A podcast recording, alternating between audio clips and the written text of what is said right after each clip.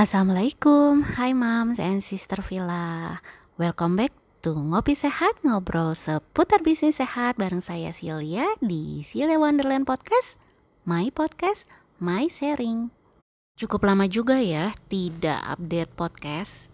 Nah, pada episode ke-9 ini saya ingin sharing mengenai topik yang beda yaitu cara bangun bisnis dengan metode Ikigai.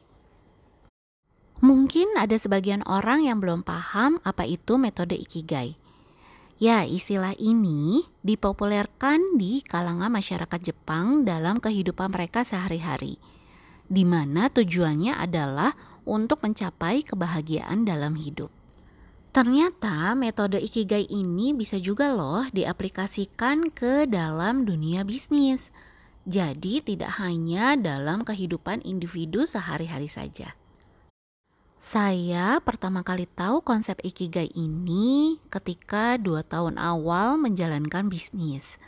Di mana waktu itu ada sebuah seminar wirausaha dan saya ikut ya kurang lebih dua hari berturut-turut di mana salah satu materi yang dibahas adalah konsep Ikigai ini.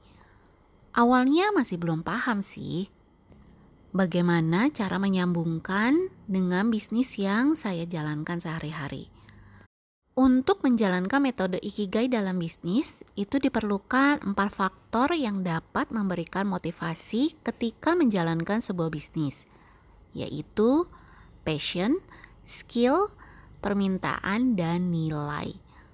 Lalu apa sih maksud dari masing-masing keempat faktor ini? Oke, saya akan sharing menurut sudut pandang saya ketika saya melakukan metode Ikigai ini di dalam bisnis saya. Yang pertama adalah passion.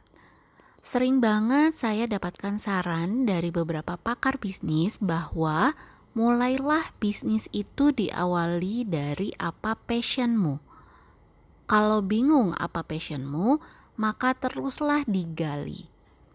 Sebab passion inilah yang memberikan motivasi kita untuk melakukannya dengan semangat.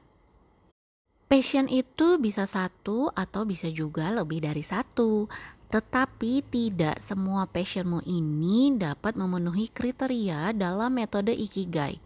Atau istilahnya tidak semua passion kita ini tidak berhubungan dengan target market bisnis kita, terutama para pelanggan. Lalu yang kedua adalah skill. Setelah mengetahui passion teman-teman, lalu step berikutnya dari passion itu yaitu temukan apa keahlian di bidang itu. Misalnya nih, Mam Sister Villa suka sama masak ya. Lalu coba deh gali skill masaknya. Masak juga kan banyak macamnya ya. Ada yang suka baking saja, ada yang suka masak makanan berat, Nah, jika belum ahli sekali tapi suka banget dengan masak, tidak ada salahnya kembali belajar ilmunya. Ikut kursus masak atau baking agar semakin mahir dalam bidang masak. Jadi, ketika menjalani bisnis, skillnya itu sudah ada dan ditambah sesuai dengan passion kita. Bisnis akan berjalan lancar Kebalikan jika kita tidak mengasah skill kita dengan baik, nanti hasilnya tidak ada. Semua yang kita lakukan mulai dari waktu, tenaga, dan uang akan sia-sia kita keluarkan untuk bangun bisnis. Tiga adalah permintaan atau kebutuhan pasar. Waktu di seminar yang saya ikuti, narasumbernya bilang bahwa bisnis itu sukses atau tidaknya itu tidak hanya diukur dari berapa besar penjualan atau kenaikan omset bisnis yang kita hasilkan, tetapi ada faktor lain juga, yaitu apakah produk bisnis kita ini sudah sesuai dengan kebutuhan konsumen. Nah, ini penting banget nih. Jika produk kita sudah sesuai dengan kebutuhan pasar, artinya target penjualan kita sudah tepat sasaran. Jika sudah tepat sasaran, maka bisnis kita bisa bertahan lama tinggal kita memikirkan strategi-strategi baru apa saja yang akan kita lakukan supaya konsumen kita tetap loyal membeli produk kita. Lalu yang keempat adalah nilai atau value. Terakhir di dalam metode Ikigai untuk membangun bisnis adalah nilai atau value dari bisnis kita. Ketika passion, skill, serta sudah riset pasar sesuai kebutuhan yang ada, kita perlu mengetahui nilai atau value dari produk dan jasa bisnis kita. Jangan sampai sudah susah payah membangun bisnis, tetapi bisnisnya tidak memiliki nilai jual. Artinya, income itu tidak ada.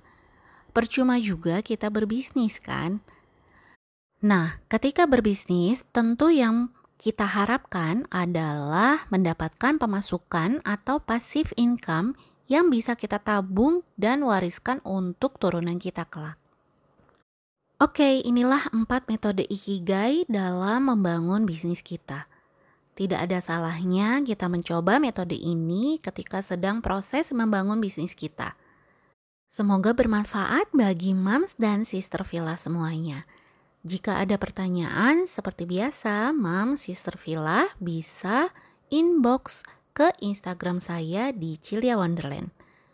Jazakumullah khairon kasiron sudah ngopi sehat bareng Cilia hari ini. Oke, next kita ngopi sehat lagi ya Mams dengan topik yang berbeda. Have a good day.